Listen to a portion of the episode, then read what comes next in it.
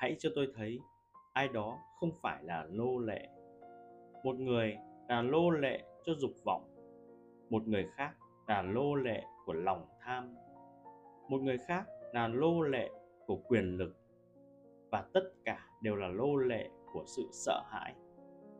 Tôi có thể kể tên một quan chấp chính là lô lệ của một bà già nhỏ thó, một triệu phú là lô lệ của người lao công không có sự quy phục nào hèn hạ hơn việc tự biến mình thành nô lệ. Trích những bức thư đạo đức của seneca. Tất cả chúng ta đều là những kẻ nghiện theo cách này hay cách khác.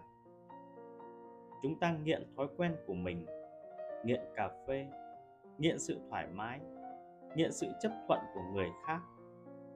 Những sự phụ thuộc này đồng nghĩa với việc chúng ta không kiểm soát được cuộc sống của chính mình, thứ mà ta phụ thuộc mới lắm quyền kiểm soát. Epictetus nói, bất cứ ai thực sự muốn được tự do sẽ không mong muốn những điều nằm trong tầm kiểm soát của người khác, trừ khi họ muốn trở thành nô lệ. Những thứ mà ta dành tình cảm có thể bị tước đoạt khỏi ta trong chớp mắt lịch trình của chúng ta có thể bị gián đoạn. Bác sĩ có thể cấm ta uống cà phê. Ta có nguy cơ bị đẩy vào những tình huống khó chịu. Đây là lý do tại sao chúng ta phải củng cố bản thân thêm vững vàng. Bằng cách kiểm tra những yếu tố gây nên sự phụ thuộc trước khi chúng trở nên nguy hiểm. Bạn có thể sống mà không có thứ này hay thứ kia trong một ngày không? Bạn có thể ăn kiêng trong một tháng không?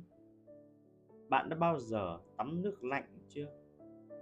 Việc ấy không quá tệ sau khi đã thử một vài lần. Hãy khiến bản thân không phải phụ thuộc vào sự thoải mái và tiện lợi. Nếu không, một ngày nào đó, tình trạng bất ổn khi phụ thuộc sẽ khiến bạn đổ sụp.